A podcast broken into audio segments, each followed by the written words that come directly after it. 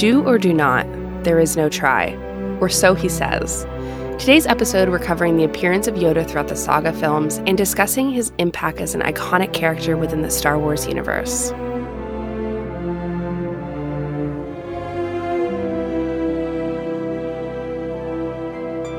Hello, and welcome to Sky Talkers. I'm your host, Charlotte. Hey everyone, I'm your other host, Caitlin, and welcome to Yoda 2, where we're talking all about Yoda in the films, in the saga films.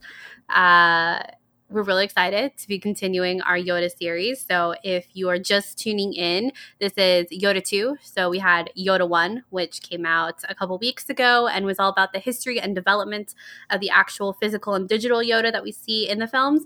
And now we've moved on to Yoda 2, where we're talking all about the actual character of Yoda. Yep. And I just want to say a big thank you to everyone who responded and told us their cutest Yoda. and the the main thing, and we talked about this last episode about like what's our ideal cute Yoda. And we got a lot of mixed responses. I don't think there was one dominant answer, which I think mm-hmm. is the right answer. I don't think there should be a dominant answer because I think Yoda is pretty cute throughout a lot of Star Wars. But I do have to say, I did see a lot of people saying The Last Jedi. And I think yeah. that's really interesting. And I, I, I think I agree. I think that that Yoda is pretty cute. But um, I think that's really something that Rian Johnson and Frank Oz kind of accomplished there that I don't think can be overlooked. Like Yoda was really lovable in that scene, mm-hmm. and he mm-hmm. comes off as cute and wacky and funny, and I think that's great. Last Jedi Yoda is definitely my favorite Yoda. Uh, I still think Rebels Yoda might be my favorite cute Yoda. He's just like so round. I like the a lot round, of people said that too. The round model of Yoda. Yeah, I have to say there's this one image I found on Google Images of Yoda in the Clone Wars surrounded by like butterflies and dragonflies and cute bugs. And it's no. so adorable. I've sent this to you a couple times. Yeah. it's so adorable that I'm like, wow, Clone Wars Yoda, even though he's quite angular, is pretty cute too. I don't think Clone Wars Yoda is cute at all. okay, but come on, that photo is adorable. That photo I don't think Clone Wars Yoda is that cute. Give me Rebels Yoda any day. Alrighty. I wonder if we'll see Yoda in Resistance at all. Like, what would his model look like in Resistance? Wow. I don't think we will. No, I don't think so either. But like, if we did. Oh, we also saw a lot of people say Galaxies of Adventures Yoda, who yeah. is really cute and yeah. super filled with expression, and every uh, that animation style is so gorgeous. That, it's like, really cute. Forces of Destiny Yoda was pretty darn cute too. Yeah, I think that 2D animated Yoda is really cute. Yeah, the rounder the better for my Yoda. Honestly, mood. rounder the better. yeah. Uh, so, like we said, this episode we're going to be talking all about Yoda across the films, and I'm a little nervous to talk about it because we, I don't know, Yoda is such a big character, and he's neither one of our favorite characters, which we've discussed. I actually think is really a good thing for this type of discussion, but I don't know. I, I I'm curious to see how our conversation goes what conclusions if any we come to. I don't know. I'm just i'm i'm excited and nervous to be kind of diving in a little bit deeper into his character because while we have discussed him at length before it's never been like this. So. Yeah i'm i'm think i'm right there with you. I think this podcast will probably be way more conversational and like i don't think we're testing like a theory like we sometimes do on the show sometimes yeah, I I think that we're going to be talking through Yoda throughout the films, what we see, who we see, and just that. Yeah, and it'll be interesting. So, before we get started, uh, just a reminder that we are going to be doing a commentary on some of the Yoda episodes from the Clone Wars that will be up on our Patreon. Um, that will be tied to our Yoda series. So, if you are interested in that, you can head on over to our Patreon to check that out. It'll be up before the end of our Yoda series. So, and if you follow us on Twitter, you'll know then too. Yes, absolutely. Okay, so why don't we just dive right into it? So, in part one, we're going to be talking about the prequels. Part two, we're going to be talking about the original trilogy. And in part three, we're going to be talking about the sequel trilogy. So without further ado, let's get started. Master, moving stones around is one thing. This is totally different. No, no different. Only different in your mind. You must unlearn what you have learned. So, welcome to part one, where I think that we have a pretty easy format this uh, this episode, where part one's uh, prequels, and you know we're going chronologically. And I think it's good that we're doing that because Caitlin and I actually both did something really interesting, where we watched every Yoda scene from every movie in chronological order, and it kind of yielded some interesting results. I think I noticed things that I never noticed before because sometimes I feel like I'm a little bit more attuned to scenes that have Anakin in them or Kylo Ren or Rey, um, or honestly Luke or Leia. Um, I'm more focused on those kind of lines versus a Yoda and Mace scene, for example and it really helped me zero in on certain lines of dialogue which i thought was really in, an interesting exercise and i kind of recommend it. I don't know. What, do you, what did you think? Well i actually have a confession um, oh, oh no. I did not watch it in chronological order. I watched it in release order actually. Okay I started to watch it in chronological order, and then I was thinking about our conversation in the last episode where I had discussed how, for me, when I first watched Star Wars chronologically, going from Revenge of the Sith Yoda to Empire Strikes Back Yoda was a really big jump, uh-huh. uh, both in terms of just how he looked and as his actual character. So I decided I wanted to switch it up and actually go from, you know, first trilogy, second trilogy, then into third trilogy. Um, I don't know, to just kind of like you said, to change perspective a little bit on it because that's mm-hmm. how I always I always think of Yoda very chronologically, uh, and I think that perhaps that has led to me not understanding him as well as I should, or taking the time to understand him. Because, like you were saying too, I tend to be more focused on characters like the Skywalkers, yeah, and that just grabs my attention more. So. I did not watch it chronologically. I watched it in release order, but I watched all the scenes nonetheless, and uh, yeah, I still think we'll have a good conversation. Yeah, I think that's an interesting perspective, actually. Mm-hmm. I think that you're right that it probably has bogged down your perspective because it is so jarring, and that was your first introduction. Um, while so many people consider Yoda to be that like wacky, lovable creature that we saw first in Empire Strikes Back, mm-hmm. and you did not have that experience at all. And let's talk through the prequels. So, like, if we could define Yoda's role in the prequel trilogy in like two to three words, what would we define it as? I think hesitation, perhaps, mm-hmm. could be a good word to describe him in the prequel trilogy. Maybe even like, this sense of foreboding is kind of always around Yoda. This like this separation, like this isolation of what's like really going on in his head. Yeah, I agree with that. I I wrote down clouded, mm-hmm. uncertain, and doubtful. And I think there's like several occasions. Clouded is pretty obvious. He actually says clouded often. um, uncertain, I think that even in The Phantom Menace, he's just kind of unsure about Anakin. He's too old, you know. You get that kind of quirkiness where he's like, oh, too old, you know, that comes out. And then doubtful, I think, manifests in a couple different ways. And I think we should talk about them.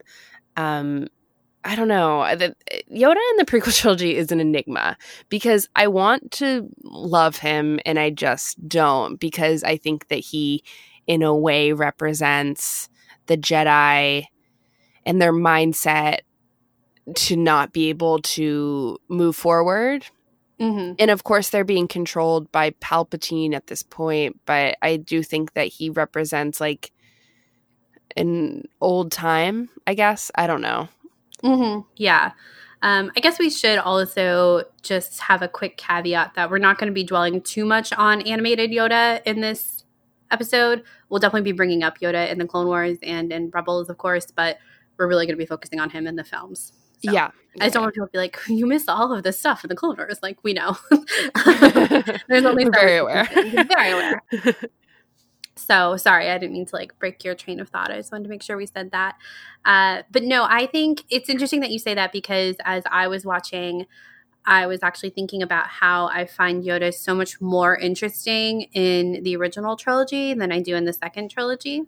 And it's because there is so much, like, for as much Yoda content as we do have with the animated series of Yoda in this time period, there is still so much that we don't understand. And this was the thing that always I came back to. I was like, how can he be so wise and so all knowing? Like, if all of these things are true, what they say about Yoda, how did he not know what was coming? Like, what was he doing? And I still think that that question is valid, but I think now as I'm older, I'm like, well, again, that's the point. The point is he didn't know what to do. And, and like you kind of said, he was stuck in this like this hesitation and this uncertainty of what is the right step. And maybe he was kind of lost in that unknowingness and like fear perhaps even of if i do this thing then all these other like he wasn't sure what path to take which he he comments on a lot about how you know the future is always changing and you know no path is set. And maybe he couldn't pick a path to go on and he ended up stagnant hmm I think that's true. Um, I, I, before we get going, I want to say and ask this question that's going to seem weird, but since we're focusing on a singular character, a singular male character, I'm going to ask this question. Don't laugh. Does Yoda follow the hero's journey? No. The answer is no. It's no. I just think it's an interesting thing to ask because if you do take Yoda in isolation, he does grow and change. Um, he eh, is not a, a passive character throughout the entire Star Wars saga at all. And I think that's obviously interesting, and that's why we're doing a whole series on him. But he doesn't follow any sort of change in the same way that Luke does. I do Yeah. think that he has a very fascinating shift, but it's definitely not the Campbellian hero's journey at all. Yeah, I I tend to think about Yoda as actually quite unchanging throughout the saga for good and bad reasons too. I think that he changes a lot by the time we get to the sequel trilogy, but that's that again is the thing that has conflicted me about his character for so long. I actually completely disagree with that. I think that Yoda in the prequel trilogy is so different than the Yoda we see in the original trilogy because of the events in the prequel trilogy. And in order for him to move past this unknowing, this doubtfulness, this cloudedness, he needed to look evil in the eye. And he does that with Palpatine. And it forever changes him and kind of drives him in this weird, like wackiness, this madness almost in the original trilogy that is perhaps a mask for who he truly is, but it's still somewhat there. I think on a very surface level, he obviously changes a lot by the time we get into this second uh, original trilogy, just for the reasons you said. I'm, guys, I'm really trying to make second trilogy a thing. I know, Um, but it's really confusing, Kayla. I'm just, no, I'm, that's how George talked about it, and by golly, if I'm not a George Lucas fan, I just like I got to give it the old college try. I agree with that. It's just I I think some some of our listeners might need like a little guide because sometimes I'm like even racking my brain about it. Anyway, really, I'm the only one putting in effort here, and you're not. So if you could just learn kind of join you in this. in this endeavor. We're just we're in a transition phase, okay? We're just in a transition phase right now. It's like working a muscle, right? We just gotta work the muscle. For those of you that don't know, George Lucas in some interview, I don't even remember where, but we talked about on the show. He was like, I always thought I didn't think of it as like prequel and original or sequel trilogy. I thought of it as like the first trilogy is the original trilogy, and then the second trilogy is the prequel trilogy. And like I refer to them as original and second. Basically, it's release order for him. Yeah, basically. So anyway, I'm trying to get in the habit of saying it like that too, but it's hard and I don't even know what I was talking. Oh, Yoda changing. Yes, I think Yoda changes on a very surface level, and the event, whether or not it's a mask or it's the actual his kookiness, I think we'll discuss when we start talking about the original trilogy. But I think for you said that he's just he a word to describe him would be clouded in the second trilogy, which I think is true. And he looks evil in the face with Palpatine and has to confront that everything is falling apart around him. But he he can he keeps Luke clouded from the truth throughout the original trilogy as well. And to me that doesn't represent necessarily a change or growth at that point because so much was hidden from him. So much was kept separate like he wasn't able to access the truth of what was going on in the second trilogy. And then he in turn is the one keeping the truth from Luke in the original trilogy. Mm-hmm. And for me, that doesn't represent growth. I, am really excited to talk about it um, and dive a little bit more into that in the original trilogy. But that's why that's why I tend to think he doesn't have change, or his change is very slow. Because I do think there is change in between the the second and original trilogy, but I think the most change is between the original trilogy and the third trilogy. Let's test your theory because I, you're kind of uh, winning me over. So, in the first movie, in The Phantom Menace, yes. Yoda, the first time we see Yoda is about halfway, maybe over halfway through the movie in the Jedi Council when Qui Gon and Obi Wan bring Anakin back into the Jedi Council. And I think it's really interesting because the first time we see Yoda, I mean, yeah, the first time we see Yoda is in this kind of strange setting where he is kind of interrogating a child. If that's kind of how it feels to me every time I watch mm-hmm. it, where he, it's not it's not very warm at all. Mm-hmm. And he is, you know, he's too old. He's too old. If you can kind of compare that, if you say he doesn't change, to Ben Kenobi forcing Luke to go to Dagobah, almost the first thing that Yoda says to ghostly Ben Kenobi is he's too old, too old to complete the training. Mm-hmm. So perhaps you're kind of right there in that he still is kind of stuck in those ways. But in a way, I do think Yoda represents that there can be change even later in life, which I think is kind of a great Star Wars message. If even past life, I could argue. yeah, that's true. that's true. Um, but you don't die if you're one with the Force. So I don't know.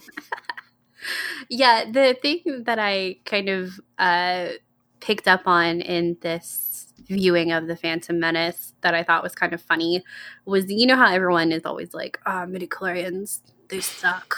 I can't believe mm-hmm. they use the midi-chlorians. And it's like, no, of course they use it. Like, yeah, they suck. They're supposed to suck. uh, what I think is even more ridiculous than the midi-chlorians is the fact that they basically just have Anakin performing a magic trick of like, what do you see on the screen?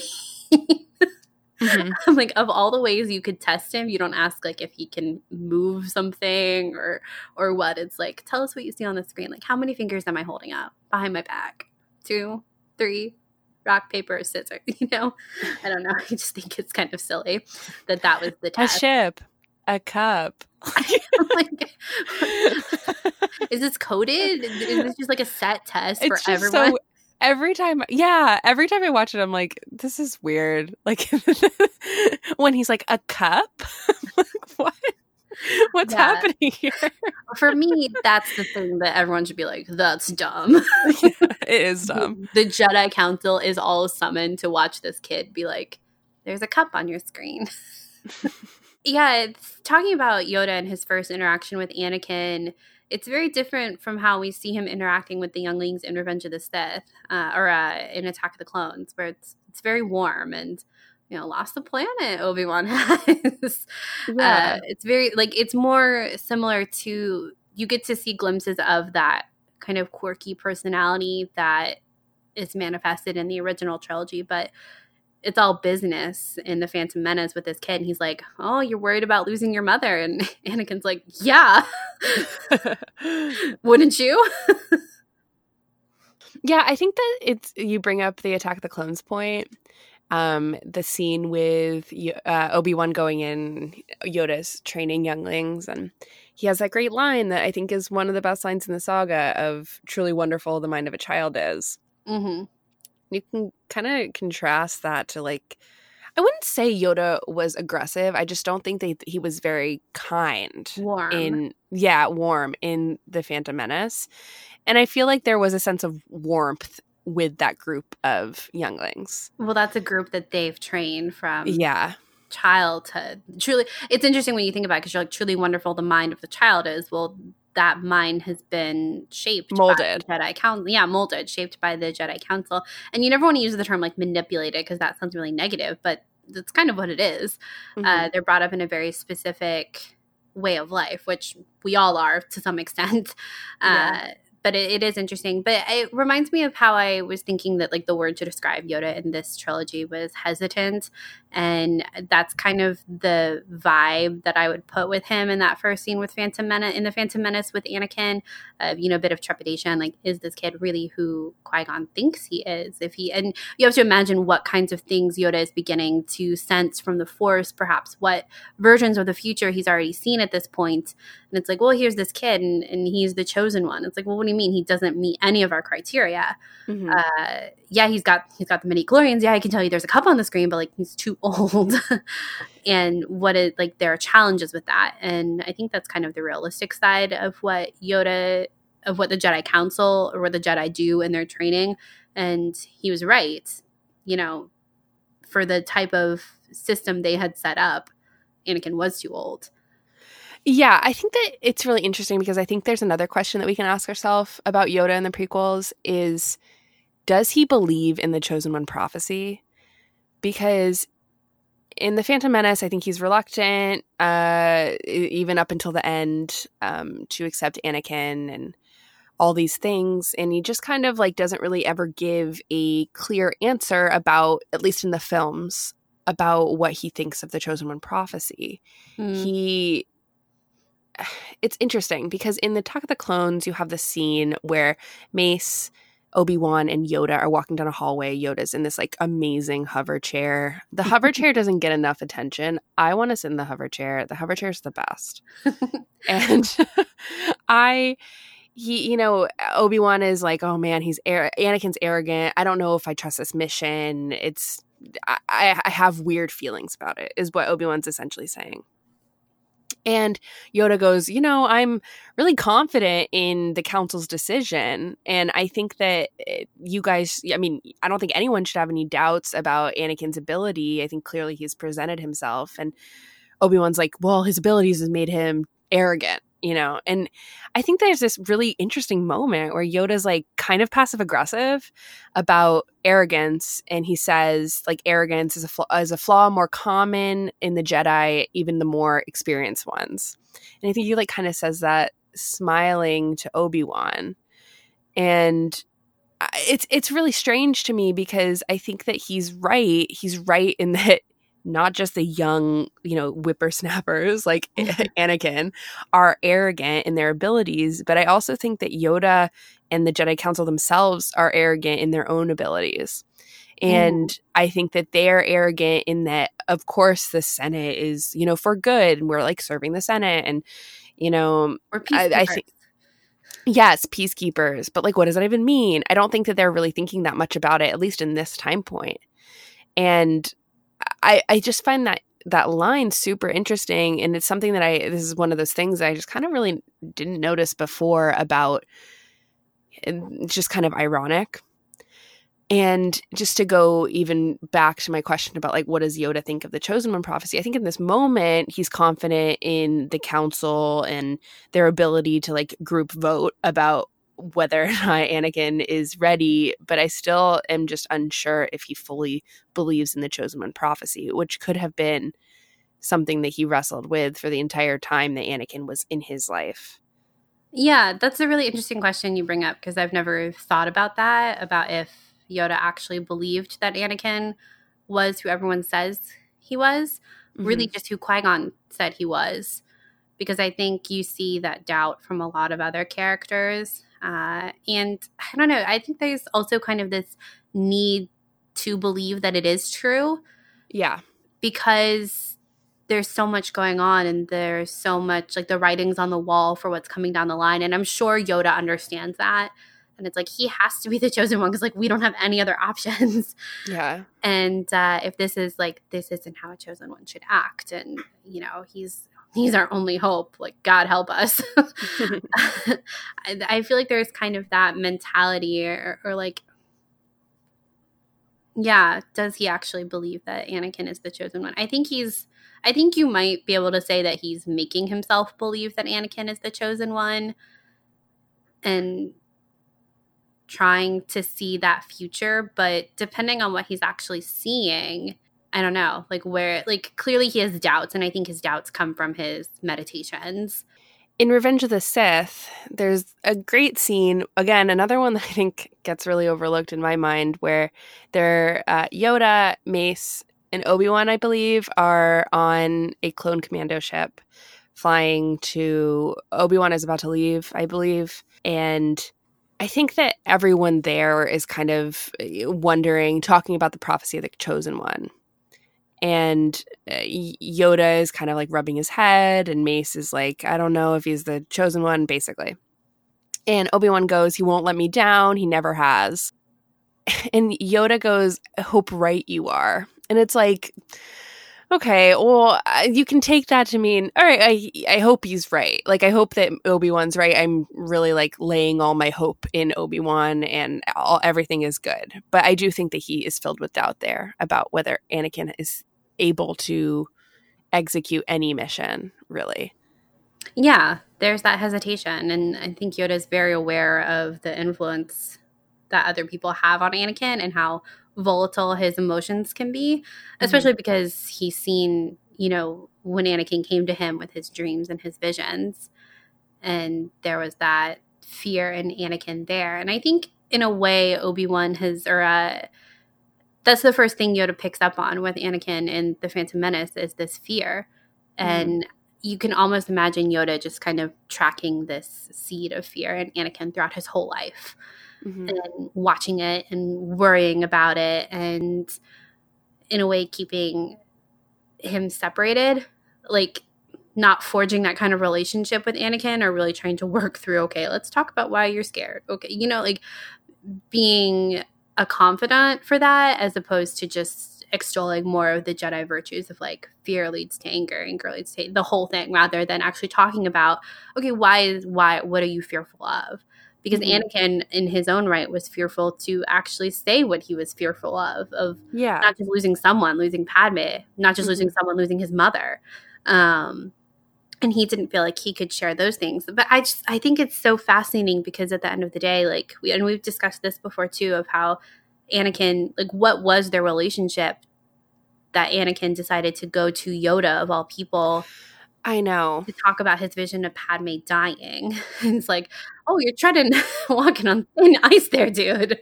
I know. It's fascinating, isn't it? I think that I used to think about it before there was the Clone Wars that, like, perhaps in a world where Anakin was forced to meditate, maybe he found some sort of like solace in meditate meditating with Master Yoda. I don't know. Mm-hmm.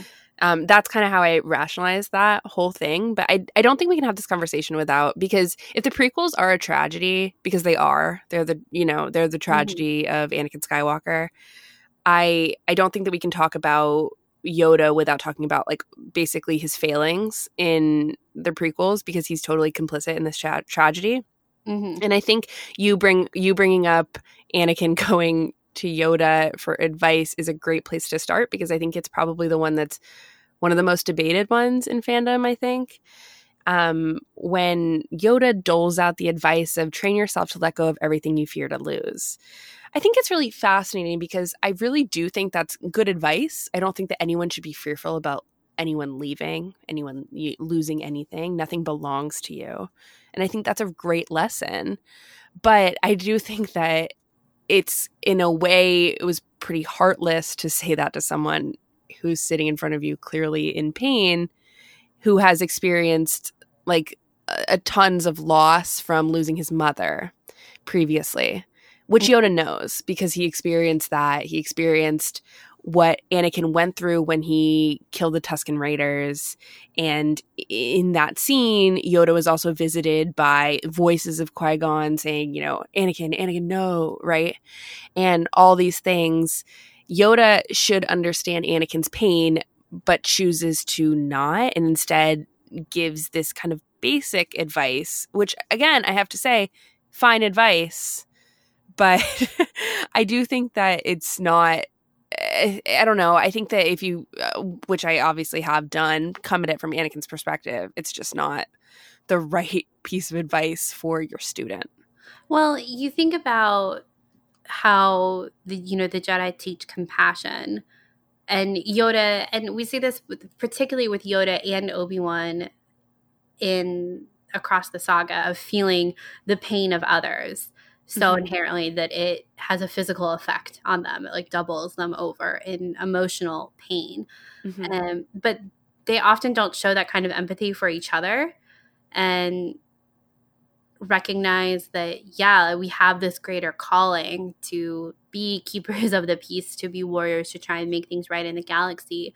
Uh, but we don't talk enough with each other about how hard that can be or what kind of personal investment we have in these things or or someone's like you know you would think that if Yoda believed or if everyone agreed that Anakin was the chosen one that there might but like given his circumstances of how he came into the Jedi order late and later in life that there would be almost these special allowances for him or, or special check-ins like mm-hmm. how's it going any more dreams about your mother um knowing that he had this different upbringing that would have kind of changed the like the chemistry of his brain in a way um, mm-hmm. that his molding was a little different from anyone else. And i think that could be like a whole other set of problems that the jedi could have gotten into with that.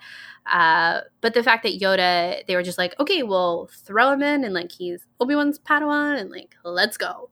And they just give him like the exact same kind of training that they gave everyone else and think that like, well, he's just not being a good Jedi because mm-hmm. he's having these dreams about people he loves. Why? Uh, why is yeah. that? And I think all of the Jedi just want to believe that they're working around the clock and doing everything they can because they are doing everything they can.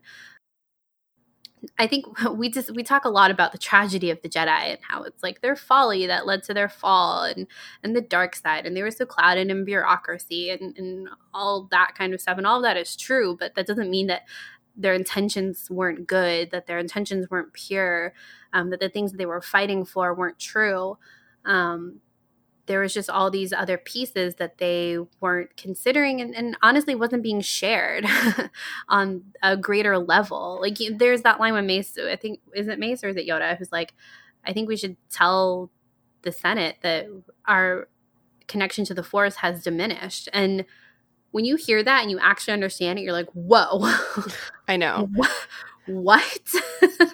And i think the first time i remembered kind of realizing the um like how intense that was, like how big of a moment that was. Is do you remember that Clone Wars episode, or it's the it's Ahsoka's episodes uh, at the end of you know her last arc in the Clone mm-hmm. Wars, and there's that murder, and they have to bring in a droid to like basically scope the room because the Jedi can't do it anymore mm-hmm. because their connection to the Force has diminished. Like they basically can't discern like fact from fiction or, or something like that. But they the point is they have to bring in extra help because they can't do it anymore because as a whole, collectively, their connection to the force is diminished. Mm-hmm. And I think that's just so insane. And, and rather than trying to do things differently or trying to understand why that's happening, it often felt like Yoda was keeping so much of that burden on himself and not sharing it perhaps because out of fear or knowing that it was inevitable, maybe even. And that's just part of their tragedy, too. And it's like, I wonder what would have happened if he had been more open with other people about the gravity of what was happening or what he was seeing that I was going to bring up that line because I do think that that's a clear point of failure for Yoda and the Jedi as a whole. When Mace says, "I think it's time we inform the Senate that our ability to use the Force is diminished," and Yoda says, "Only the Dark Lord of the Sith knows of our weakness. If inform the Senate is, multiply our adversaries will." I find that fascinating because that's exactly what happens. I mm-hmm. think that like the Dark Lord of the Sith if if only the Dark Lord of the Sith knows of their weakness, Uh, it's funny because the Senate is the Dark Lord of the Sith. So Yeah. it's really like Jokes on you. yeah, and I, I think that it's when you when you write it all out, you're like, oh my god, Yoda, Yeah. you know. But what would it have looked like if that was discussed? And I think you brought up like it's crazy that there's no I don't know, special care for someone like Anakin.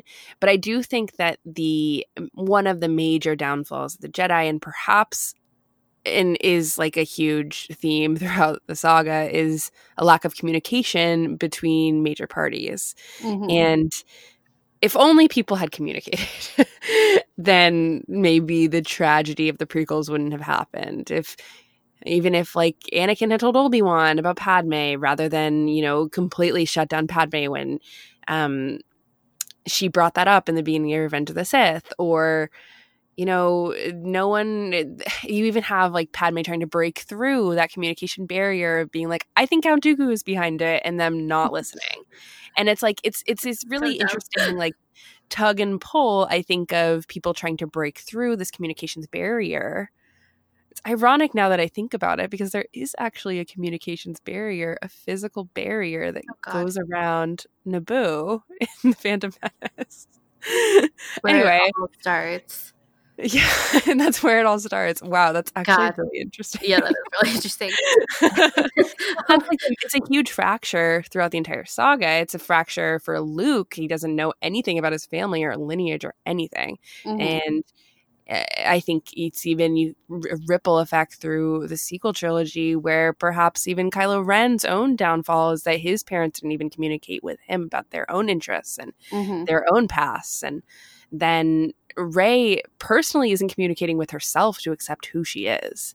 Mhm. and it's all this this like this breaking. And i don't know i think that yoda is part of that and complicit in it and perhaps uh in in a lot of ways if if that communication issue comes from the top down in a lot of ways yoda can represent the top of the jedi council. He's a grand master. He's like 800 years old you know? Um i don't know i, I think it's all kind of fascinating Yeah, it is. It uh I guess the the other word for communication here would be concealment. oh god Uh, if we were a YouTube channel, I'd say we had an episode all about concealment. Click in the link in the description. Uh, you can click right here. This box will appear right above my hand. right here, concealment. Click it. Um, Yeah. And don't forget to to ring the notification bell. Oh god. Really good. We never became YouTubers. yes. It's funny because I remember when we did our concealment episode, being like, "This is so freaking important." and it is because you're right. It's there, and I think you're right. Like Yoda, I think it's Yoda is the Yoda in a way represent is so representative of the Jedi Order for all of its flaws and good intentions, and I think that's kind of the crux that I've come to with Yoda. Uh, at least partway through this series, that could change. Of seeing him as both, he he is neither complete like he he's complicit in all of the good and bad things that have come out of the Jedi. hmm And I think that sometimes in my head I want to be like, well, the Jedi were so wrong in how they did things, and ergo Yoda as the head of the Jedi, he was very wrong. Or like the Jedi were peacekeepers and they were very good. Ergo Yoda was very good. But they're both. and I think I think I was still kind of holding on to my 13 year old interpretation of that. And it's been difficult to like merge those, which is funny because like that's what I do with the Skywalkers. It's automatic for me.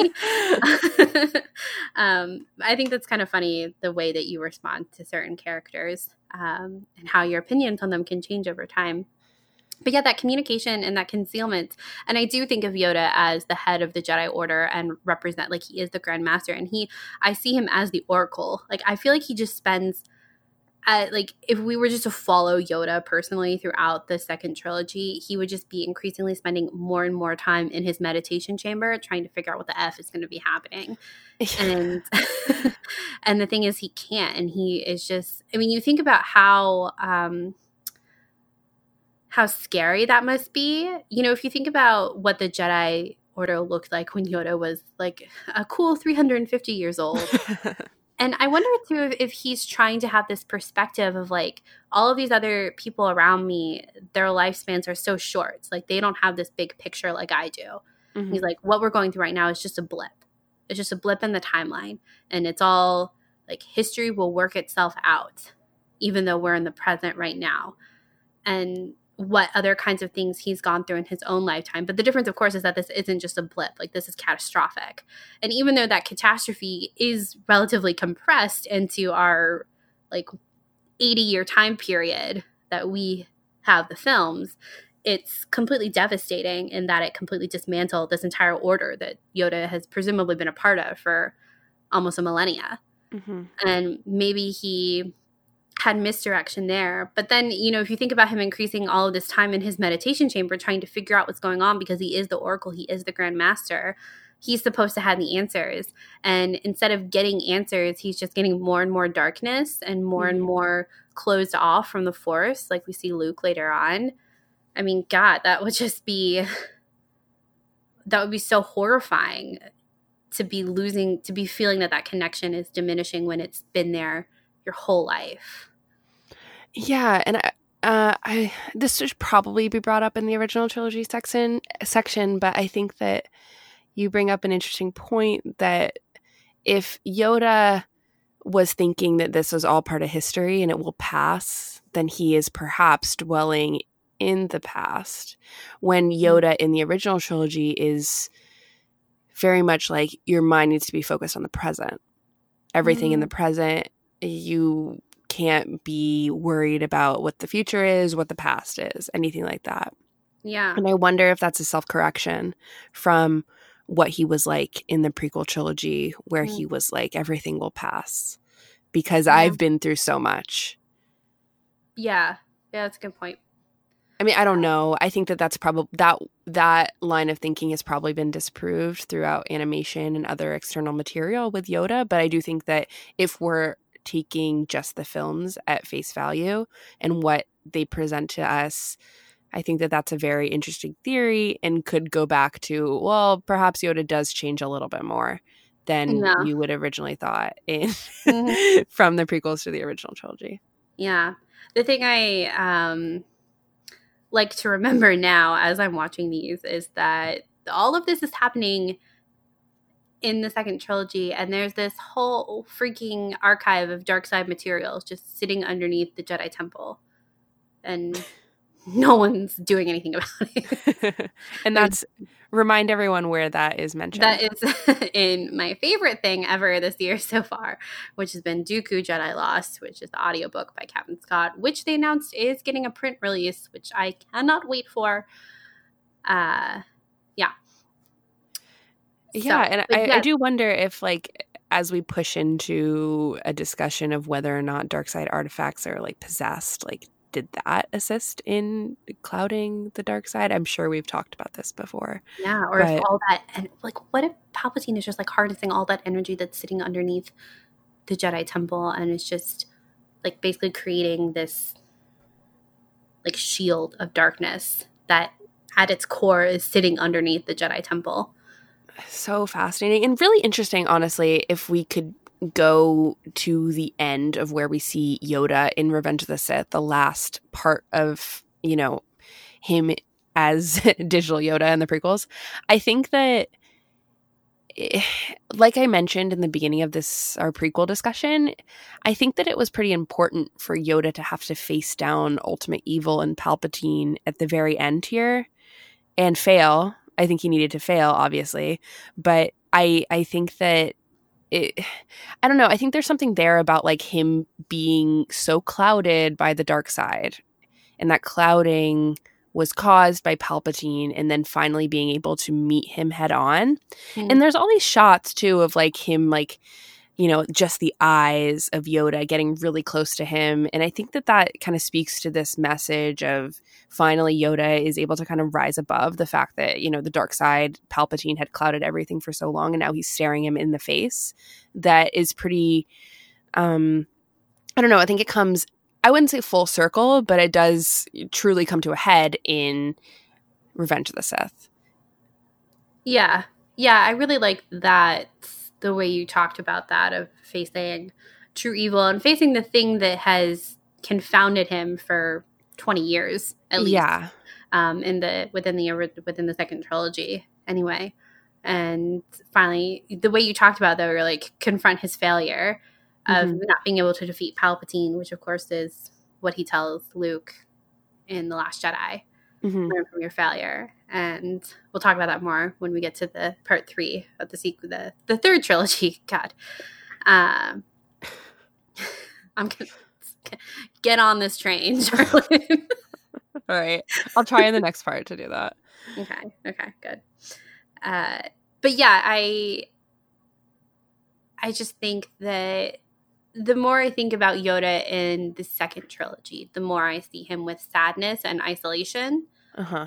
And for me that just kind of adds to the tragedy of the second trilogy So ironic that you see him in isolation in the prequels when he is surrounded by, you know, hundreds of Jedi, when in the original trilogy, he's completely isolated, only Yeah, but the- yeah it's like you you know that you I know.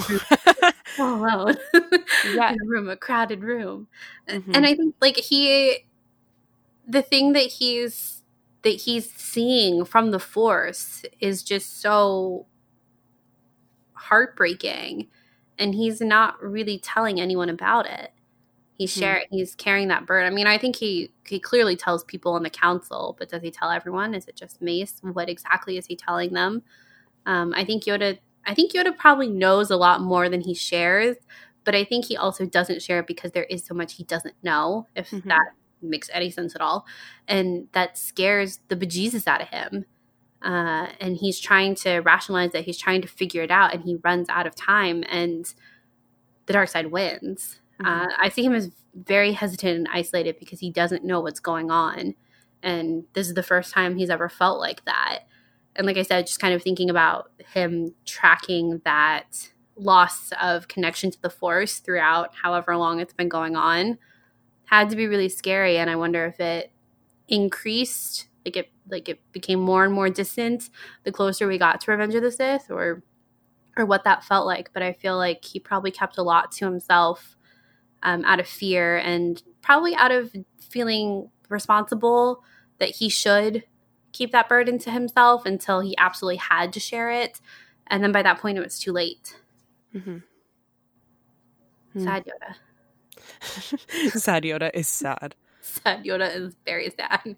And then he just loses it all and goes goes to Dagobah and is like, you know what, I'm out. it's it's sad. I think another like a good Yoda moment is this isn't a good Yoda moment, but I think it's a sad Yoda moment when Padme dies mm. and Obi-Wan's in the room and Yoda's outside of the room and he kind of like I I assume this is me kind of projecting that he kind of feels this like presence leave and he knows that she died and um Obi-Wan's in there and he has this like sad look and I just feel like at the end there's a sense of defeat, but of course, at the end of Revenge of the Sith, there's that sense of hope with him, especially because he's like, I can bring back this old friend, Obi Wan. Like, I've learned to communicate with him. Mhm. And I think that that's a push forward in a lot of ways in the it's it's just kind of fascinating and I, i'm so eager to talk about those episodes in the clone wars and the lost missions of when he really truly does learn how to communicate with um, qui-gon but in this moment in the film when he's expressing the joy to obi-wan about that i think that they're both in perhaps their most isolated state and having that communication with the force is so representative of being able to break through that dark side cloud Mhm. Yeah, even at the like the actual darkest point mm-hmm. in the story. yeah Okay, well, is there anything we've left out of second trilogy Yoda? absolutely i know we have Absolutely. yeah but i uh, will we have a lot of time to talk more about even because we'll be talking a lot about the clone wars Mhm. um in the next episode i think that we'll, we'll revisit this kind of part of yoda in the prequel era so i'm ready to move on Size matters not. Look at me. judge me by my size, do you? Hmm? Hmm. And where you should not. For my ally is the Force. And a powerful ally it is. Life creates it. Makes it grow. Its energy surrounds us and binds us. Luminous beings are we, not this crude matter. You must feel the force around you. Here, between you, me, the tree, the rock, everywhere. Yes, even between land and the ship. Welcome to part two, where we're talking all about Yoda in the original trilogy. So, kind of repeating our question from part one uh, can we define Yoda throughout the original trilogy in two or three words? Do you want me to go first? Yeah. Okay. So, honestly, after our conversation in the last part, mine might have to be refined, but we can go through them anyway. Um, I would say Yoda in the original trilogy is wacky. He's focused and he's wise. And I think that those are kind of boring. I say wacky because uh, his outward appearance is pretty wacky in the beginning. And I still think he's, like, in general, a wacky dude living alone on Dagobah. Um, Aren't we all?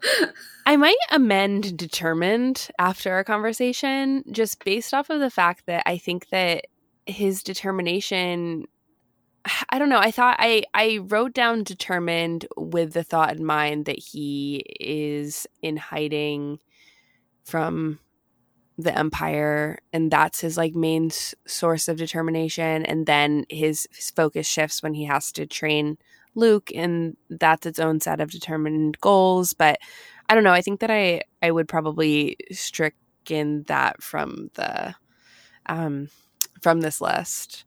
But wise, I mean, come on. He's wise.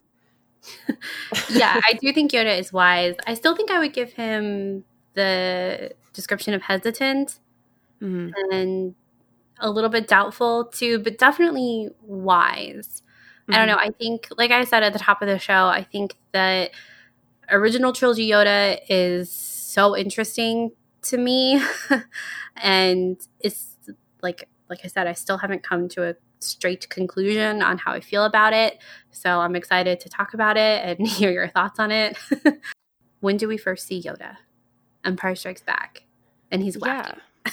Super wacky. like I said, coming from Revenge of the Sith, you watch A New Hope, and then you pump on Empire Strikes Back, and you're like, what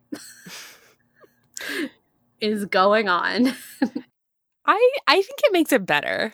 I think that you think it makes it more confusing, but to me I think that's the whole point. But it's but it's not though. like the way that Star Wars was made, that's not like the you lose the surprise that he's the Jedi Master. Like that's the whole Yeah. Yeah, for sure. For sure. back. And I think it, you you had this like prior knowledge of who he was already by the time you started like actually watching Star Wars, like seriously watching it. Whereas I did not. I don't I don't remember. I'm sure I did, but I don't remember like knowing that this was how Yoda like I, I could recognize Yoda before I saw Star Wars, but I definitely didn't know at all what he did. Mhm. And so, like, I just still think it's it, it's like ridiculous because I'm watching. I'm like, he's the Jedi Matt. Like, Luke, that's that's Yoda. like t- trying to get Luke to get it, and he's just not. Mhm. But then I, you know, I think about our discussion about the development of Yoda and how they wanted to make him this, you know, eight foot tall Moses kind of character, this like really tall creature, and how it would have been completely different uh, vibe. And I think we talked about how Luke would have been more scared if Mhm. that when he first saw Yoda, if that's how he had looked, as opposed to now where he's just annoyed and irritated. But I do think I think probably my favorite part of Wacky Yoda though is him and R two, because R 2s like, good lord, like you again. when he sees Yoda and he's like, what has happened to you, dude?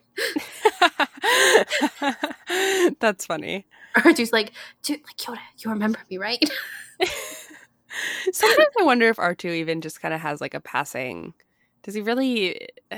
does he even I don't know, how many times have R2 and Yoda crossed paths? A lot?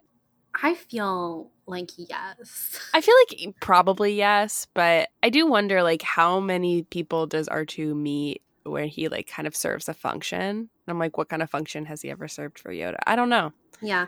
I think I Uh, want to write a one shot about like Luke asleep and Yoda and R2 catching up.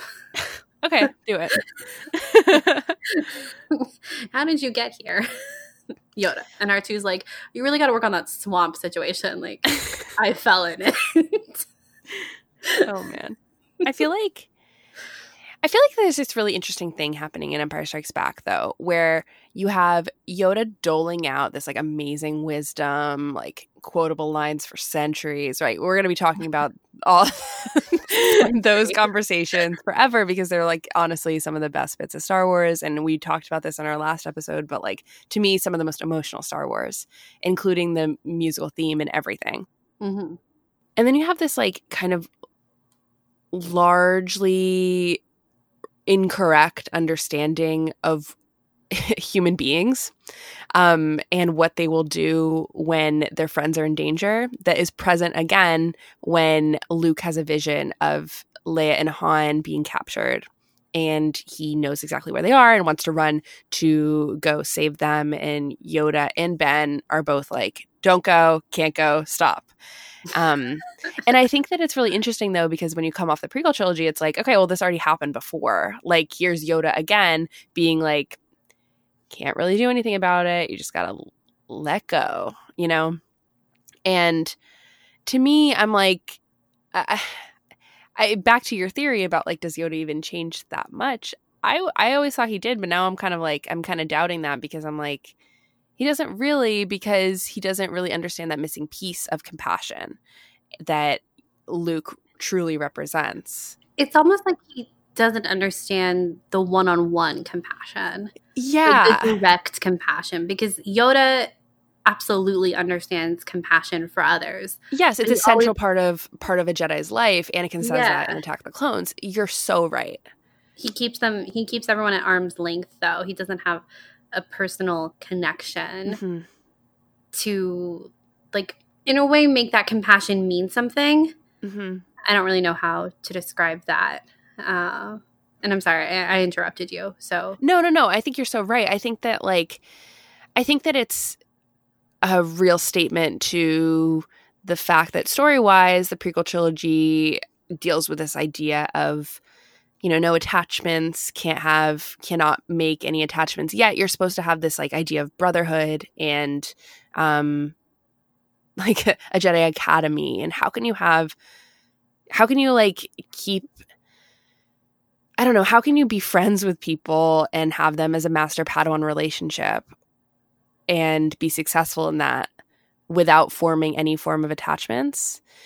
And how and like what you said like keeping people at arm's length in terms of compassion that's exactly what the jedi used to do and it, it was ultimately their downfall i think yeah, because of the lack of communication. And to me here's another example of yoda not really understanding what it is like to feel deeply about the people that you care about and especially in this case where it's you know luke's like they're my friends i gotta help them Mhm. and uh, that that emotion is exactly a jedi's emotion but there's some it's there's something about yoda and his old jedi ways that are just not accepting that Yeah, it reminds me of that perfect scene in Clone Wars. It was like season two or something. Uh, the Geonosis battle with Ahsoka and Barris, where they get buried, and you know Anakin's like, "We got to go after them," and Luminara is like, "You know, uh, what is she?" She says it so perfectly. She's like, "Unlike you." Master Skywalker, I'm prepared to let my Padawan go. Like she fulfilled her mission, she did her duty, and now I have to say goodbye. uh-huh. Anakin's like, what? no no, He's like, great for you. I'm going for Ahsoka. yeah and of course we're on anakin's side at that point right we're like yeah, Yeah. you guys freaking save your padawan Ahsoka? yeah because anakin a human being understands like churning emotions and what it's like to feel compassion for your padawan in this master apprentice relationship and of course, that's like obviously it's hard to be like Anakin's great because he's not. He Not. made major mistakes, but I think those mistakes are compounded by the Jedi's own mistakes. Well, it's interesting when you we talk. I talk a lot about Ahsoka as kind of actually this like perfect Jedi in a way because she that in that same episode when her and Barris are discussing their situation and, and even in future situations we see of Ahsoka, she has utmost confidence that Anakin is coming for her, and she's Mhm. right, he is coming for her, and Barris is like, well, our masters have left. And Ahsoka's like, maybe yours has, but mine has not. and she, even though Ahsoka has been brought up in the same culture and the same molding or manipulation that Barriss has been, she has been changed by Anakin to accept and reciprocate that direct compassion. And it made her like so much stronger and wiser for it Mhm. um, like when she is off on her own and she is able to save others. I don't know. I just I think when you think about Ahsoka, particularly growing up in that world, like in the quote unquote right way, but she is so changed by Anakin, but she's not that change. Like she obviously doesn't follow the dark side like Mhm. him and she we talk a lot about how Ahsoka represents like what the decision that Anakin should have made. Mhm. Um like Anakin actually should have followed Ahsoka's path. And yeah, Yoda just doesn't doesn't have that. I do like though to keep going on my Annie Soka feels um how when Yoda is talking to Obi-Wan, he's like, "Ah, man, he's too reckless," talking about Luke. And that's totally what Anakin says about Ahsoka. Mhm. You're too reckless, little one. You never would have made it at o- as Obi Wan's Padawan. It's really cute when Anakin says it, but with Yoda, it was kind of funny. Poor Luke. I know. so true. Back to the whole fact that Yoda and honestly Obi-Wan Kenobi's misunderstanding of what it's like to feel compassion for your family, your found family.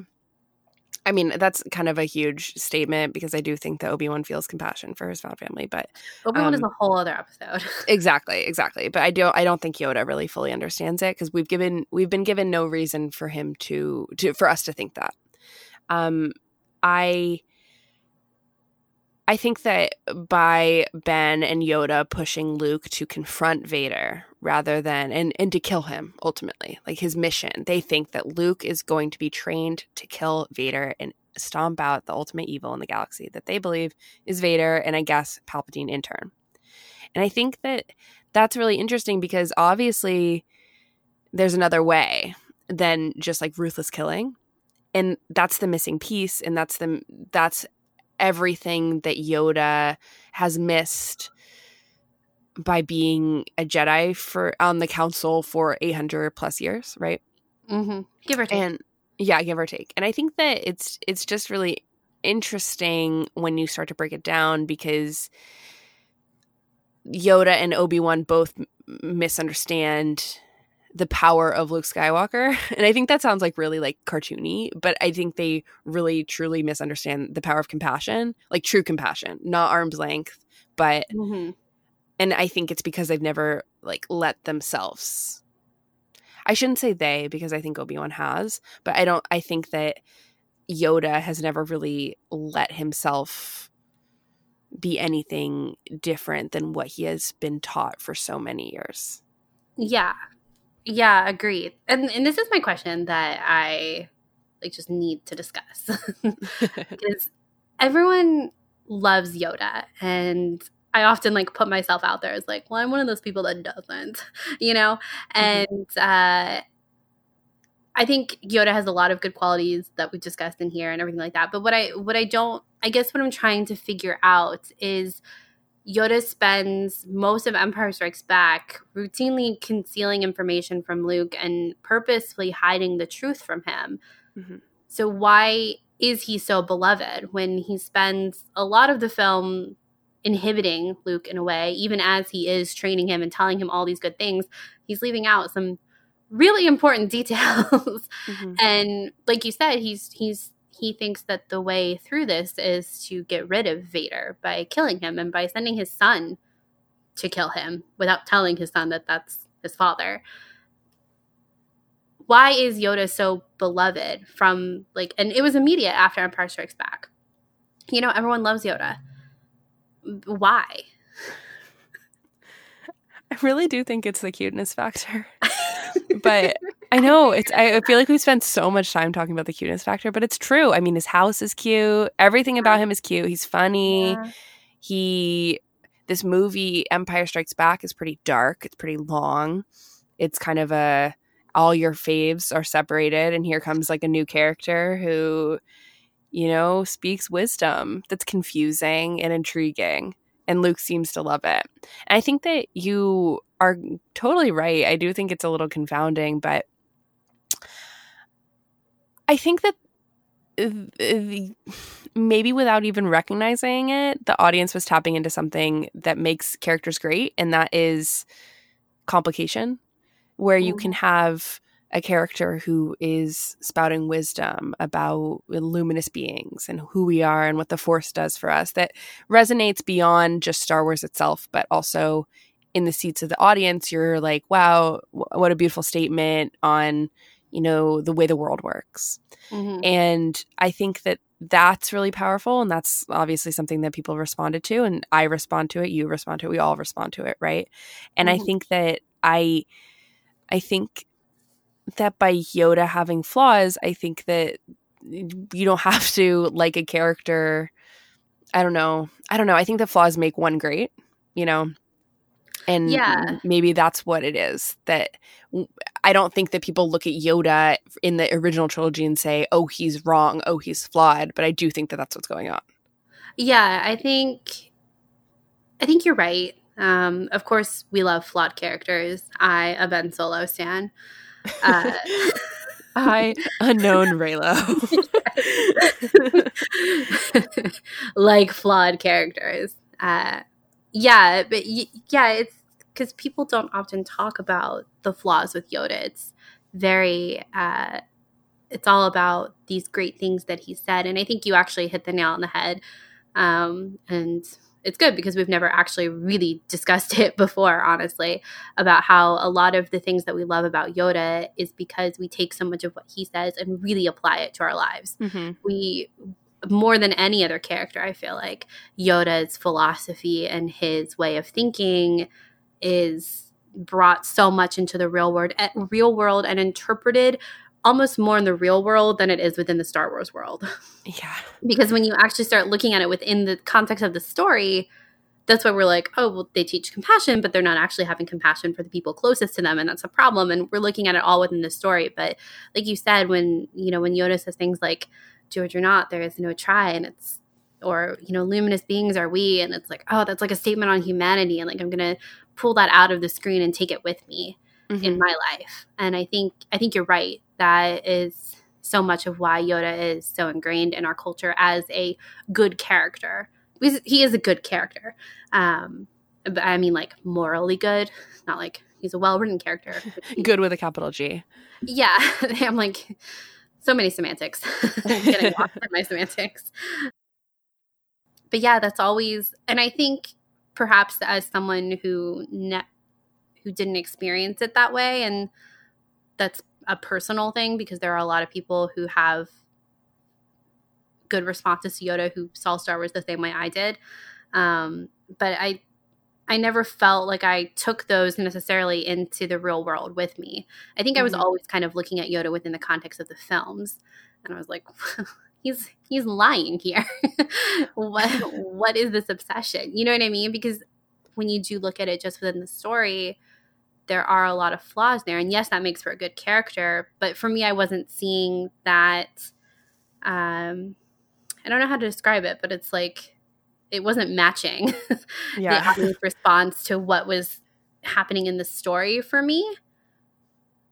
But i think i think you're absolutely right um and i think that makes a lot of sense so thanks for answering also the question. think- You're welcome. I think that there's something really also funny, and I talked about this in the prequel section, but about how Yoda will say something and then it'll actually apply to him, even though it shouldn't apply to him.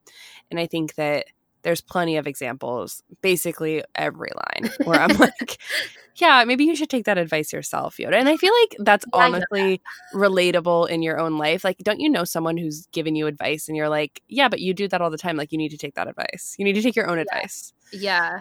And I, I, I don't think that that's like, I don't think that's George Lucas's intention with Yoda. Maybe it was in his intention in the prequels, but I don't think that was his intention in the original trilogy.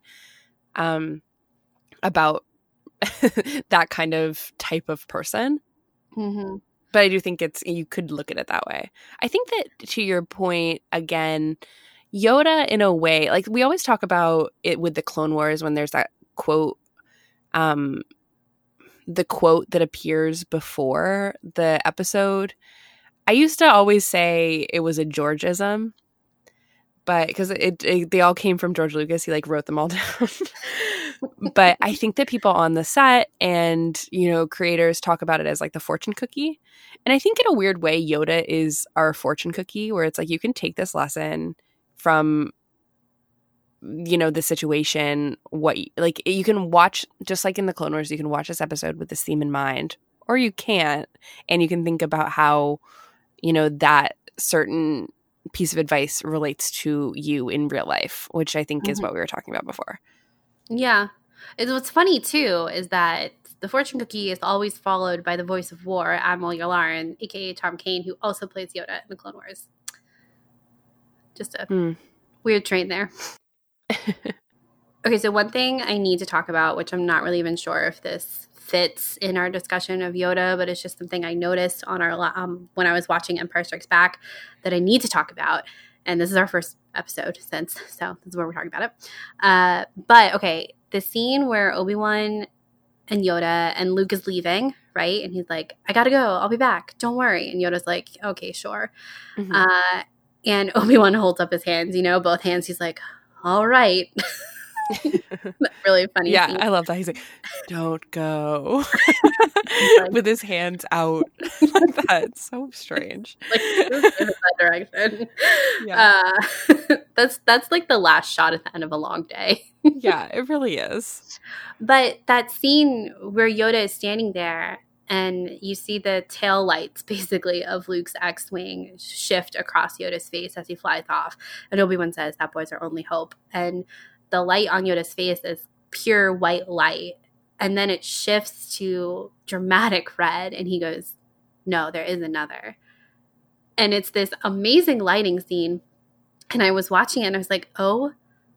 my god like that is the exact same lighting shift that we see with kylo in the force awakens when he kills han we go from the light to the dramatic red and luke or yoda saying there is another and his face is covered in red and then we see kylo and his face is covered in red and and like for me this is like my crazy brain working i'm like okay there is another he's talking about Leia in Empire Strikes Back. But you could also, like, once the trilogy is finished, if it's going the way that I think it's going, it could also be referring to Kylo as well. And the fact that their faces are like that lighting change is so dramatic and it's so similar. I think, again, is one of those things that you have to pay attention to and be like, okay, did J.J. Abrams do this purposefully? What is the meaning behind that? Because Luke meeting Vader is the catalyst for Vader's redemption because he is he is introduced to that compassion that will be coming from his son. For me, Han's death has always been the catalyst for Kylo's redemption. At least, again, if things are going the way I think they are. And I don't know, I just that coincidence kind of hit me over the head how similar those scenes are and I was like, what's going on here? And something I need to think more about, but I just need to share it here on the show. I think that we can take a step back from it and talk a little bit about like the lighting itself. So you say that it goes from white to red, and that's exactly what happens in The Force Awakens. And I think in that moment when just to kind of define what you're saying a little bit more, I think in that moment Yoda is saying something that we know as an audience seeing Return of the Jedi to be hopeful. Like, oh, he's our last hope. No, there is another. And I think in that that moment, I don't I wasn't alive to see this in the movie theater, but I I would wonder if I'd be like, "Oh, what?" because the lighting is telling you something else than what is actually happening. Yeah. Because that is a hopeful moment where you know, if if Luke can't save Vader or if Luke can't kill Vader, that's what they're saying right there. Um, then perhaps Leia can. And I I think that it's it's more than that. It's more than just the act of killing Darth Vader. It's that there's another Skywalker. And we learn that in the next episode, right? That's Yoda's last line, you know. Um, but I do think that if you say that this line is presented as unhopeful and it's shrouded in red, and that's kind of like what the what, what's happening, signaling to the audience, then that's exactly what's happening in the Force Awakens when everything gets dark in that darkest moment. It's red, you know. As long as we still have light, we still got a chance. Um, the dark and the the the red overshadows Kylo Ren's face, and that's when he kills Han Solo. And I feel like in both these moments, the signal is perhaps that this is not a hopeful moment, that all is lost here. But what you're Mhm. saying is that perhaps that both of that that that lighting signal in the Force Awakens isn't as dark as we assumed because of the fact that it is hopeful that Leia is the other Skywalker in presented in uh, Empire Strikes Back. Yes. Yes. And I think that like you were saying that that that lighting signal can be misleading. Mm-hmm. That's But- yes, Yeah, but also true because they do have to go through a lot of darkness Yep. as well to get to that happy ending. And it, it I think it's interesting because it's one of those things where it's like once the saga is complete in January, we could look back on this scene from Yoda and be like, "Oh, well, yes, clearly in 1980 he's talking about Leia, but now the story as a whole, you could interpret him as talking about Kylo." He could be talking about Rey too. Like we have no idea. Yeah, like I yeah, think that we can look back at all these moments and think it's just funny because uh, uh, during this conversation, we've been recording for like an hour and a half now. I feel like so often, and I'm just going to comment about this that Star Wars is like, oh, everything is super black and white. Like they make it really clear what everything is, you know, what the signals are and like who's dark and who's light and everything. But I think through our conversations and other people talking about Star Wars, it's very clear that Star Wars is way more complicated than just black and white. Star Wars is pretty gray. Yeah, Mhm. it's super nuanced and I think that it presents itself as black and white, but when you like look a little closer into the looking glass, I think that it gets a little bit more murky and complicated and this is just a great that's a great observation. Yeah. Well, it's like the um the lighting cue when Luke thinks about killing Ben Solo in The Last Jedi too. It's green over his face and green we associate with good Mm-hmm. in Star Wars, but in that moment his action is in Ben's eyes anyway unforgivable. Yep. Um so the lighting is misleading Mm-hmm. for everyone. Okay. So the last kind of big thing, actually two last things about Yoda in the original trilogy. Um, again, talking about him now within the context of the story itself. Uh, this great line that he says in both Empire and Return of the Jedi: "Once you start down the dark side, forever will it dominate your destiny." Is this true? No. no, it's not true. I think that it it's interesting because I think that it will always be part of your destiny, but it won't dominate it. You ultimately have that final choice. And that's all that Star Wars is about. And that's what tells us that it's never too late to change. And Yoda even learns that lesson himself, right? I think that that's what we're going to get to next is, you know, uh, the fact that he mentioned this twice is really interesting. And I also think that people take this as gospel, but that's definitely not what the story is telling you at Mhm. all.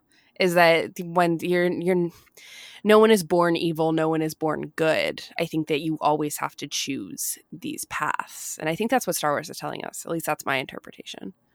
Yeah, I think so too. Uh, again, this was me watching and, and wondering, like, why do we like him? Uh, because simply, Luke has to just prove adding- him wrong. yeah, it's just adding to that complication, like you were talking about. Um, yeah, and and the the interesting one too that I think I always forget Yoda says this is right before literally one of his parting shots is do not underestimate the emperor or you'll Yeah. suffer the same fate as your father. Again, why didn't we see this coming? I don't know. uh, uh, and thinking about this in context of The Last Jedi and of The Force Awakens, really, it's like, did this happen to Luke?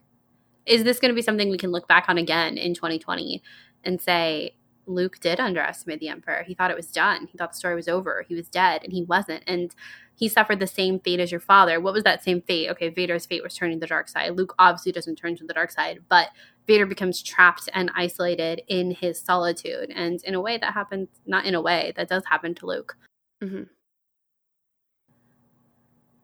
Yeah, that's it. yeah.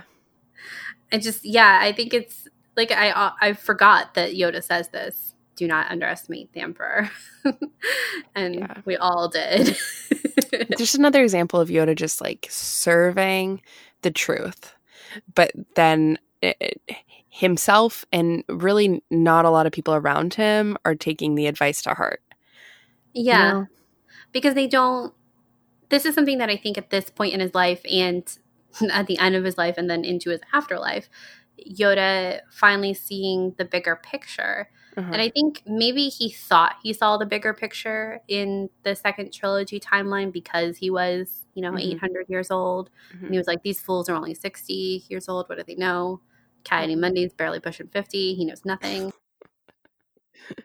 and he thought he had the bigger picture and he didn't. But then by the time he gets to Last Jedi, it's like, oh, now I see. yeah. and it makes sense. Yeah. I think that to revisit my kind of dumb question of is Yoda on a hero's journey? And I the answer is still no, but I do think that it's it's important to understand Yoda's form and function in the story.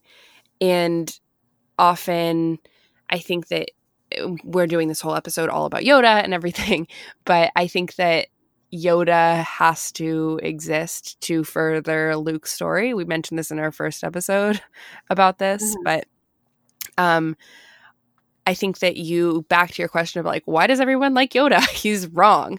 Well, the point is Luke has to prove him wrong. And in order for him to like kind of rise above that mentorship, um I, Luke himself is who I'm referring to. I think that that's crucial to his journey to be a true hero and to like understand his own truth and who he is as a person rather than like all this advice from everyone around him you know Yes.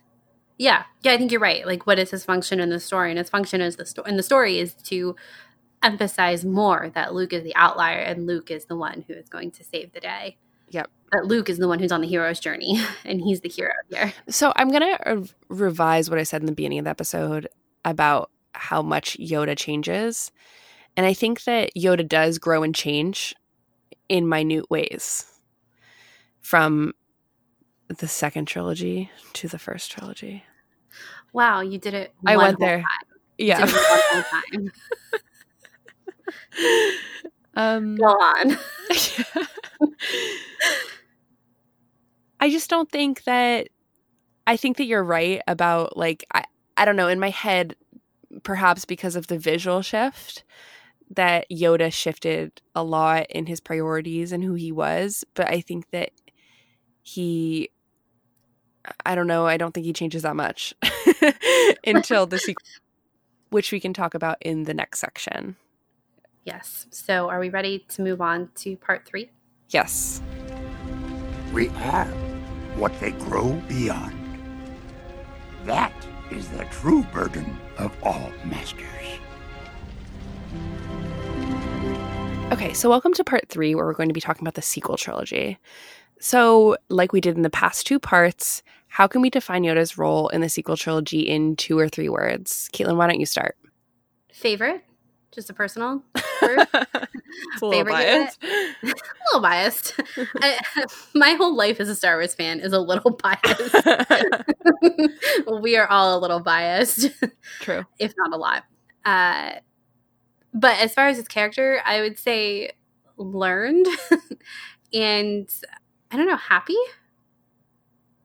Interesting. Happy is an interesting word that is not really used often to describe any Any- character in Star Wars.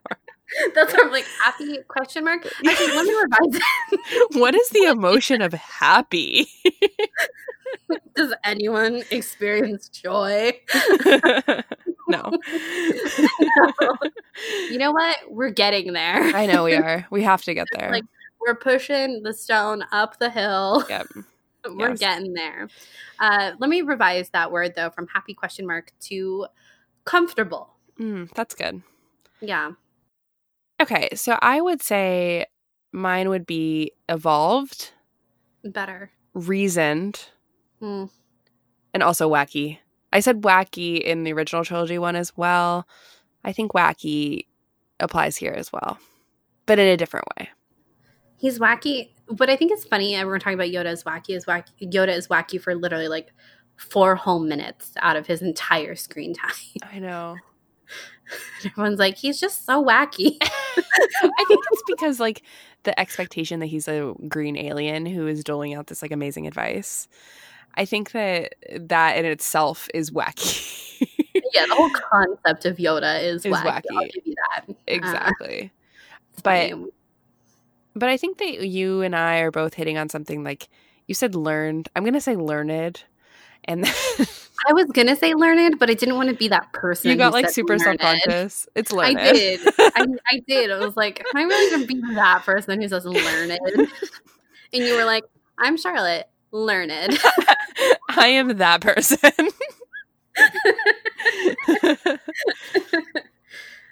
but I do think that he is totally evolved. And I think that this is like a huge character shift for him. And I think that we're talking generally about only The Last Jedi. I think that Yoda does have a single appearance in The Force Awakens by saying his line from Empire Strikes Back about the the Force. He says, like, I think it's kind of ingrained in all of our brains who've watched that Force back scene like 500 times. Who among us has not? His his his his words. He's like, an energy, energy, energy. Like we can all hear it, right? Just a word. Energy, energy, energy. it surrounds us, binds us. Like you can hear it in the background of of. I don't know. I kind of hear it when I close my eyes. I've watched that so many times. no wonder you have insomnia. because of Rey's force back. We still don't know that one scene. That's what I say. I wake up every morning. I'm like, that one scene with the Knights of Ren. That's all we need. Vision of you in bed, your eyes wide open, You can totally see this happening, right? Like, energy, energy. Like, why can't I go to sleep? Energy, energy. yep. And then I It's hear kind Luke being like, "No!" in the background. Come on, it's. What a horrible internal sound. oh my god, I'm crying. Um, it's kind of like whenever I get in the shower, I always hear this oil bath is gonna feel so good. Every time I get in the shower, I know, I know. it's a curse. 3PO haunts you. Just like apparently Yoda haunts you. Yep. It's not Oh, Yoda, God. it's the Force back itself. The the unexplained nature of the mystery box that is the Force back. To be specific. to be specific. And then also Yoda, who actually has like a pretty like clear line, I think, in the Force back. Anyway, I think that Yoda in The Last Jedi can be discussed. I don't think I can get enough of discussing his scene in The Last Jedi. So good. It's so good. It's it's it's funny because when you if if you were brave to go back to our last jedi immediate reaction episode Oh boy. uh yeah such a ridiculous episode the quote, uh, uh, just a classic quote from that episode. I think we need to talk about Reylo. Oh, I don't know. I don't know. And you're like, I think we have to. i was like i think we talked about how he was sh- they were like i was like they gave us shirtless kylo ren i go that was a statement Truly. Truly a statement. I stand by that. You stand by that. I stand by that entire reaction. Not only was that involved in that reaction, but that's also when we sat on the side of a highway outside a Waffle House at 2 a.m. Yeah. discussing The Last Jedi. So, Mm. um, anyway, it was a crazy episode. But what I think is so funny is because what what I love about our Last Jedi reaction is because you actually hear a lot of our hesitation about saying outright, like, I love this movie. Right when we got out of it, we're like, I need to see it again. There are some things I'm not sure I liked, but of all things, we were actually, I think, pretty immediately like, one, I'm sad it's not Anakin. But two, I really liked this Yoda scene. Mhm. and I didn't think again it was like that I was the last person who would have been like, "Oh my god, great Yoda scene." So glad it was Yoda. uh, but it actually was because like this scene for me, it was like this is what I've needed from Yoda. Like for him within the story for so long is pass on your failures Mhm. because I felt like he had never done that. And this is that change that has finally come for him. For me, anyway, seeing his character. Well, his line, the greatest teacher failure is, it's just so powerful coming from him when often when you look at the saga as a whole, I think that the general audience would think, oh, Yoda, he is the greatest teacher. He embodies the greatest teacher. And, and all the reasons that we've said today on this podcast, maybe he's not because he finally now understands that all of those failures that he went through are as important I don't know. I just think it's it's so it's just so fantastic. I feel like I can unpack this line so much, right? Yeah. Yeah. It's it goes back to what you were saying earlier throughout the show about him confronting the greatest evil, also his greatest failure, to not see the wolf in sheep's clothing in front of him. Mm-hmm. in Palpatine as Darth Sidious, and he, it's almost like he couldn't accept that failure all throughout the the second and original trilogies, and finally when we get to the third trilogy, even though he has passed on, it's like, now I get it. Yeah. You can't just and and and to what I was talking about in the last part as well about him not really seeing the bigger picture, perhaps thinking he was and not really seeing that he was, or seeing that he wasn't actually. In the sequel trilogy, he finally tells Luke, like, I see what you did wrong. It's what I did wrong too. Mhm. Um, we concealed information. We didn't communicate, and we should have, and we didn't discuss the points in our lives that we regret or the things we wish we could do differently. And he says, you know, um, weakness, folly, failure, and folly. It's like foolishness, Mhm. um, mistakes. So I think it's a really good word choice for folly. That encompasses a lot, I think. Um, failure, most of all, the greatest teacher failure is. And it's like finally through all of Yoda's failures, even in conjunction with his goodness and wise teachings, but his failures, he finally learned from them, saw what happened, understood the choices that led to where he was at the end of his life. Mhm.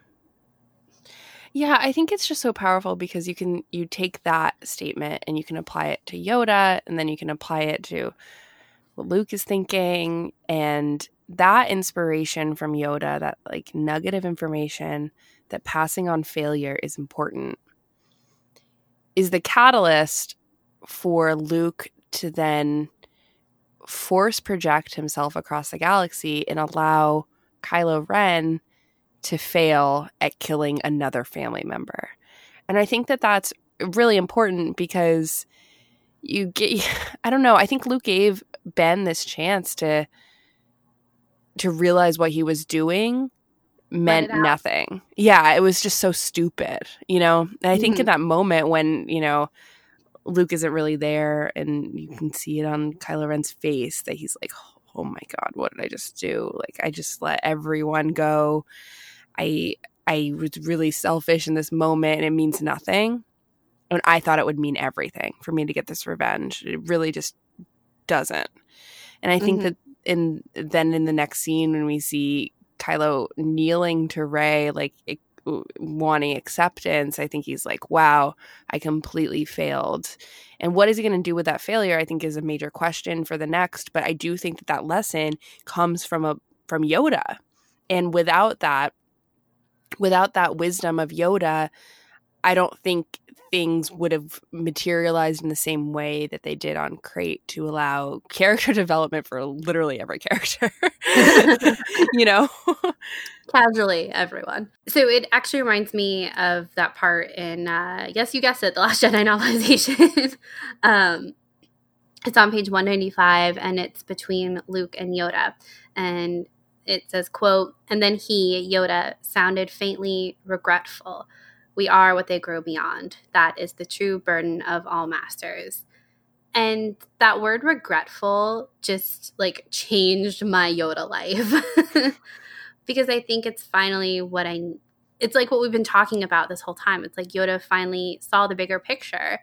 And I think maybe in a way he understood that he didn't have that kind of direct compassion with people, or I'm kind of assuming that that's the journey he went on um, in the forced afterlife mm-hmm. and kind of understanding the role that he played and, and also i guess like the acceptance that no matter what in a way destiny like these things were predestined they were inevitable but maybe how things could have been different or um you know how maybe he sh- he should have been honest with luke in you know during the original trilogy and that luke made the same mistake he did and he was regretful of that but then at the same time Luke grew beyond what Yoda was too. Yeah.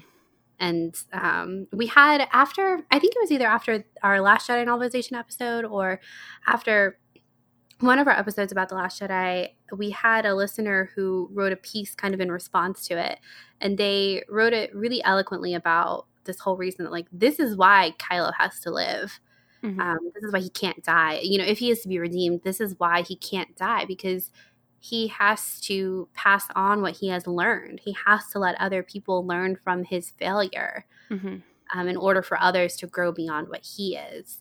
And if he doesn't, then the cycle just repeats itself. Things are hidden, things are concealed, generations are separated by age, mm-hmm. um, and in a way, distrust of one another. Um, like Yoda thinking that Luke couldn't handle the burden of the truth of his father. Yeah. And that's what we always talk about with with Rey and Kylo is that they are in the same generation. They don't conceal things from each other. And but I think that like Kylo has to live because he has to pass on what he has learned. He has to pass on his failure. Mm-hmm. Um, and that like that's what people haven't been doing. right. they haven't been passing that on and everyone just kept making the same mistakes and Yoda finally in Last Jedi is like, "Look, you gotta you got I didn't, you didn't, none of us did it. Look where we are. The tree's on fire. I don't know where Rey is. like, gotta switch some things up. it's, it's uh, funny.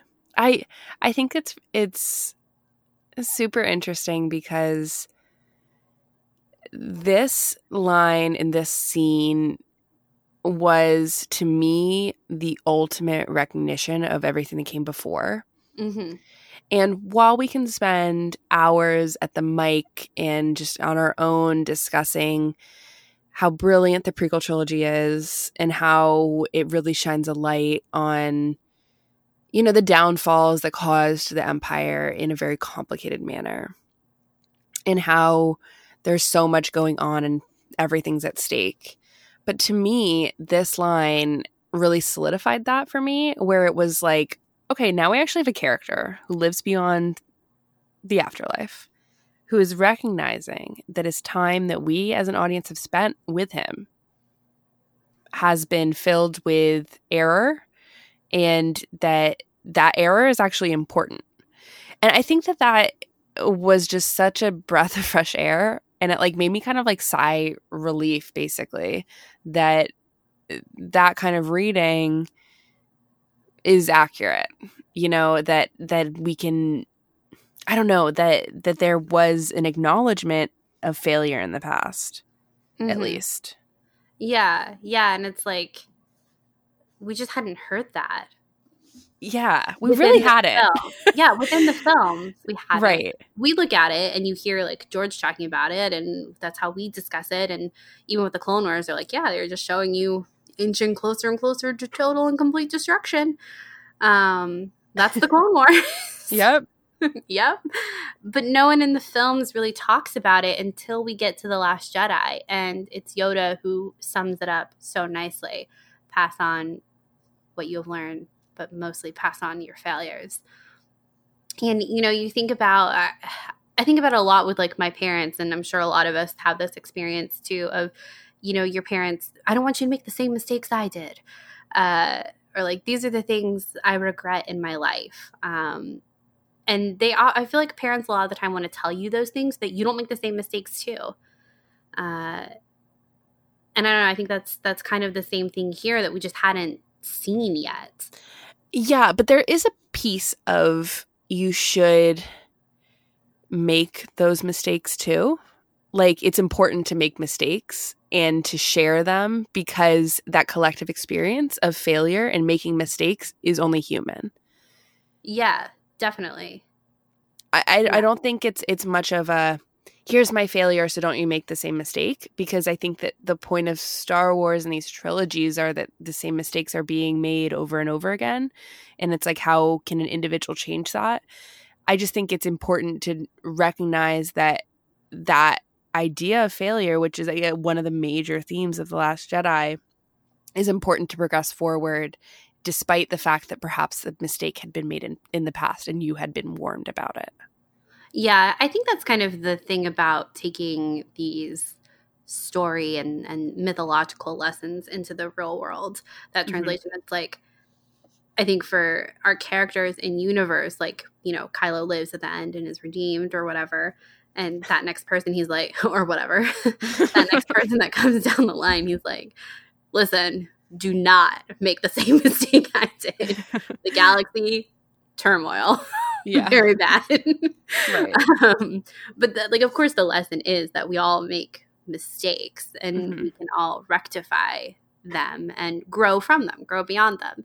And part of that and part of growing up is telling it to the next generation and hoping to pass along some of that wisdom too so that even though you know they're making mistakes, they're just different ones uh, yeah, you're armed with the wisdom of the things that went wrong in the past.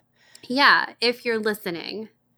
If only Anakin was armed with some sort of knowledge of how to deal with his premonitions from of Padme. Like if only he had been warned from the past where we see these stories and, you know, external canon and everything like being reflected and similar things happening and people not really knowing how to do anything with I don't know how to deal with your attachment that apparently is wrong. And I think that all of those failures could have helped Anakin in feeling less alone.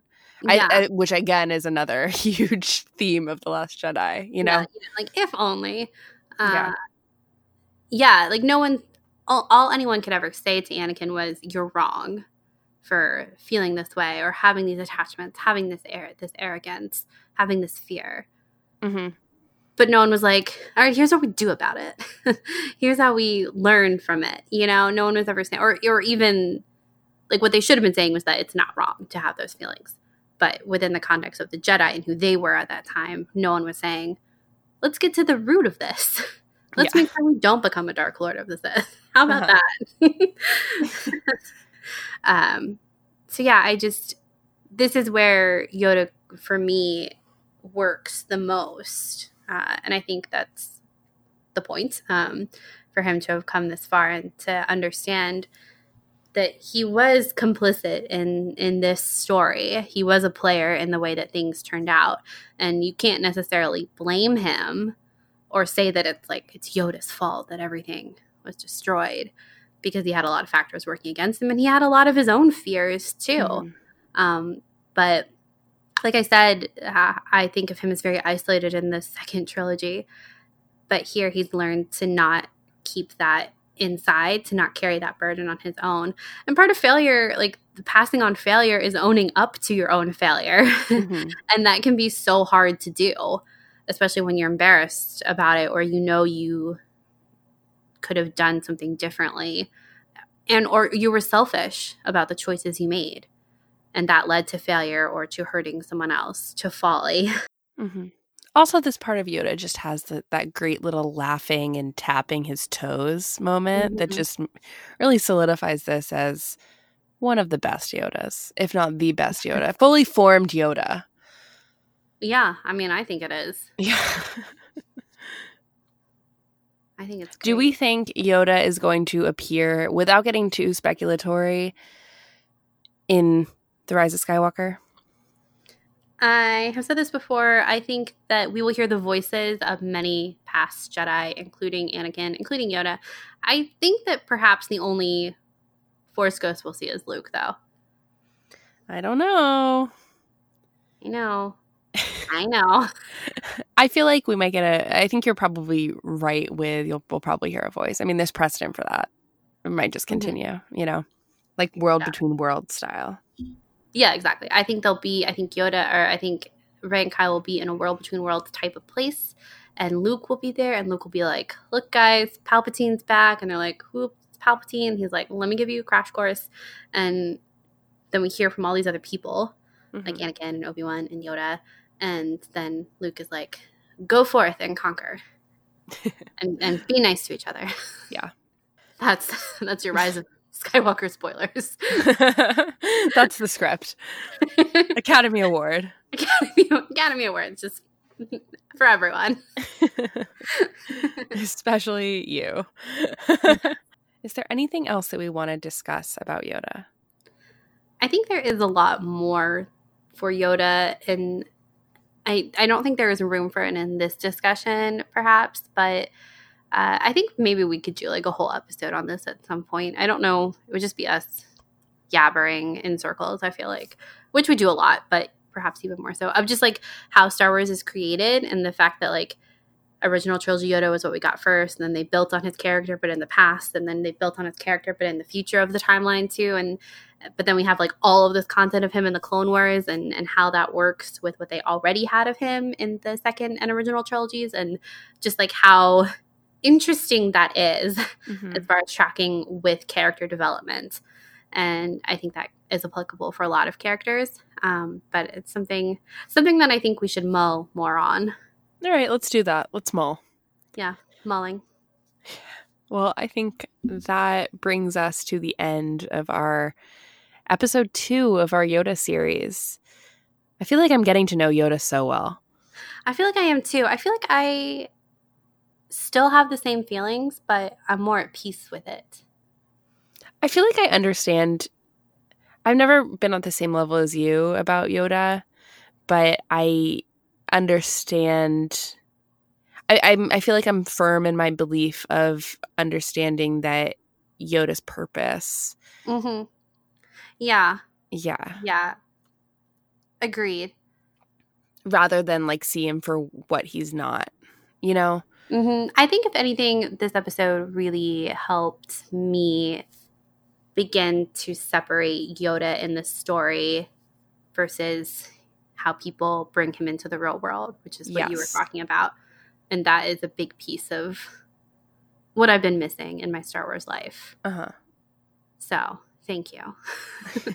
but I think this has been really fun, actually. Um, this has been good. So up next we so this was Yoda two. Up next we have Yoda three, which is going to be all about Clone Wars Yoda, and we will have a commentary on Patreon again. Just a reminder if you're interested in that. But I think that is going to wrap up Yoda two, and you can find us all over the internet. Um, our Twitter is at Sky Talkers Pod. That's probably where we're most active.